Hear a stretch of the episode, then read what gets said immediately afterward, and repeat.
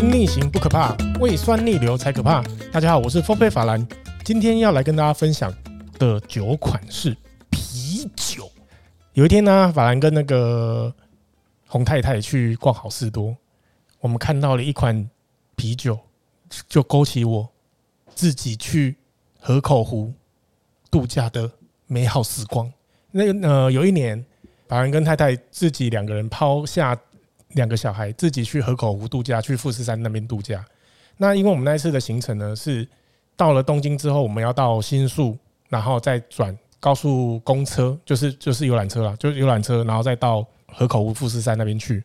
那在搭车之前呢，我们已经习惯就是说，哎，买一些东西啊，或者不管是吃的啊、喝的啊什么的，我们就是带到车上，准备在那边吃吃喝，因为一路上也要从东京到。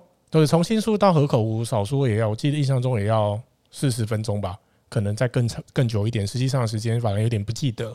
买好票呢，然后找好座位，上车之后，法兰那那一次是带着一瓶麒麟的本酿造。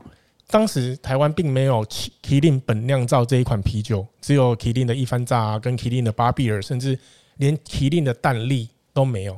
那那时候，法兰看到那个麒麟本酿造的时候，哇！没喝过，那我们就买一瓶来喝喝看。喝下去，其实它的风味非常的浓郁。其实它喝起来很像爱尔啤酒，因为啤酒呢，我们有分 Lager 跟 L，这只是两个发酵的方式不一样而已。L 的啤酒喝起来呢比较绵，呃，泡泡喝起来比较绵密，而且口感比较浓郁一些。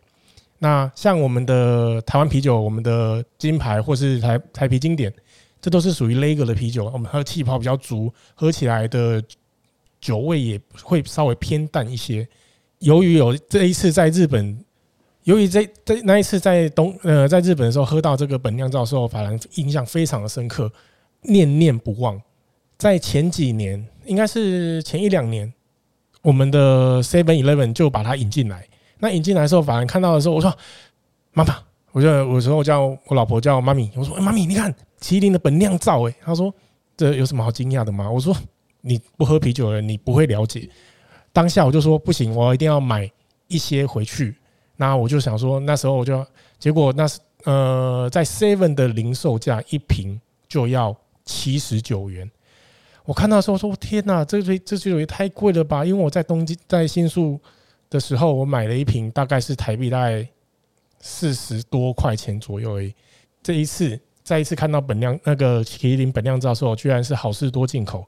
它是小铝罐装的，三百三十 CC，一箱二十四瓶，一箱不到一千块，马上勾起了我的怀旧又爱喝啤酒的那个灵魂，马上就说：“哎，我可以搬两箱吗？”他就说：“好。”那我就搬了两箱，然后我们就很，我就搬了两箱，然后再采买了其他东西，我们就很开心的回家。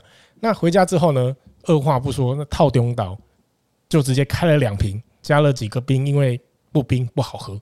就加了几个冰，然后就跟着午餐一起把它给享用。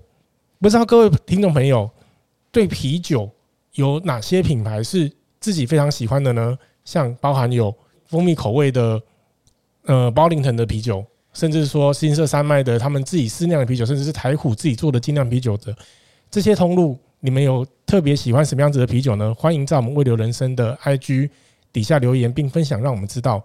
那今天的分享就到这里。水星逆行不可怕，胃酸逆流才可怕。我是付费法兰，今天没有 Alan，我们下次见，拜拜。